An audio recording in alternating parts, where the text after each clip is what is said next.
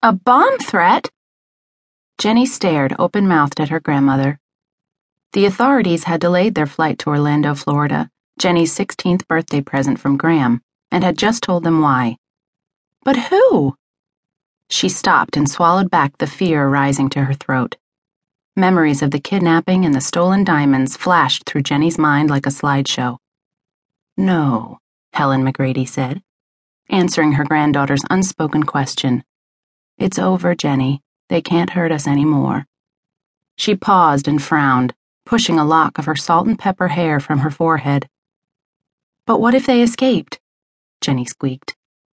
You're really frightened, aren't you? Tell you what, I'll go talk with the police handling the investigation into the bomb threat and see what I can find out. Jennie shuddered. If they'd gotten loose? Stop it, McGrady. Jennie chided herself. There's no point in panicking. Besides, Gram's probably right. It's over. She uncrossed her long legs and shifted in her chair. Her legs were falling asleep from the pressure of the sleeping child that lay across them. No, Nick whimpered and grabbed her around the neck. Jennie's five year old brother had been literally attached to her for the last two weeks. Separation anxiety. That's what Mom had called Nick's behavior.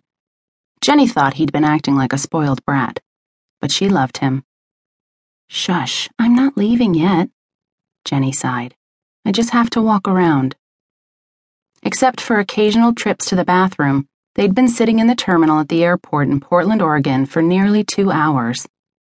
Mom, Jennie leaned toward the auburn haired woman who'd just returned from the restroom and taken a seat beside Jennie. Can't you do something with him? Susan smiled.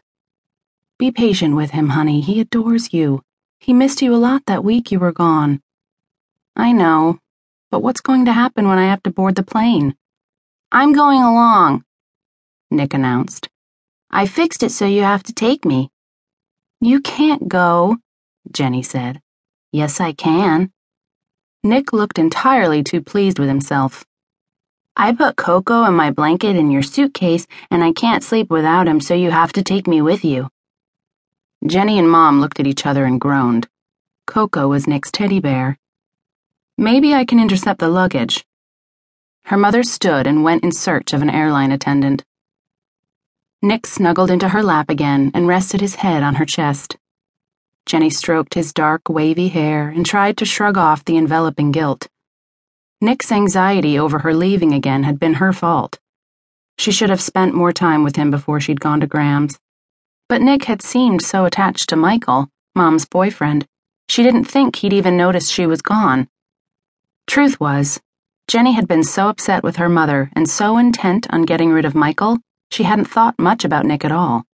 She was still upset. She did not want Mom to marry Michael Rhodes, even if Dad had been missing for five years, and even if Michael was a nice guy. Mom had no business getting engaged.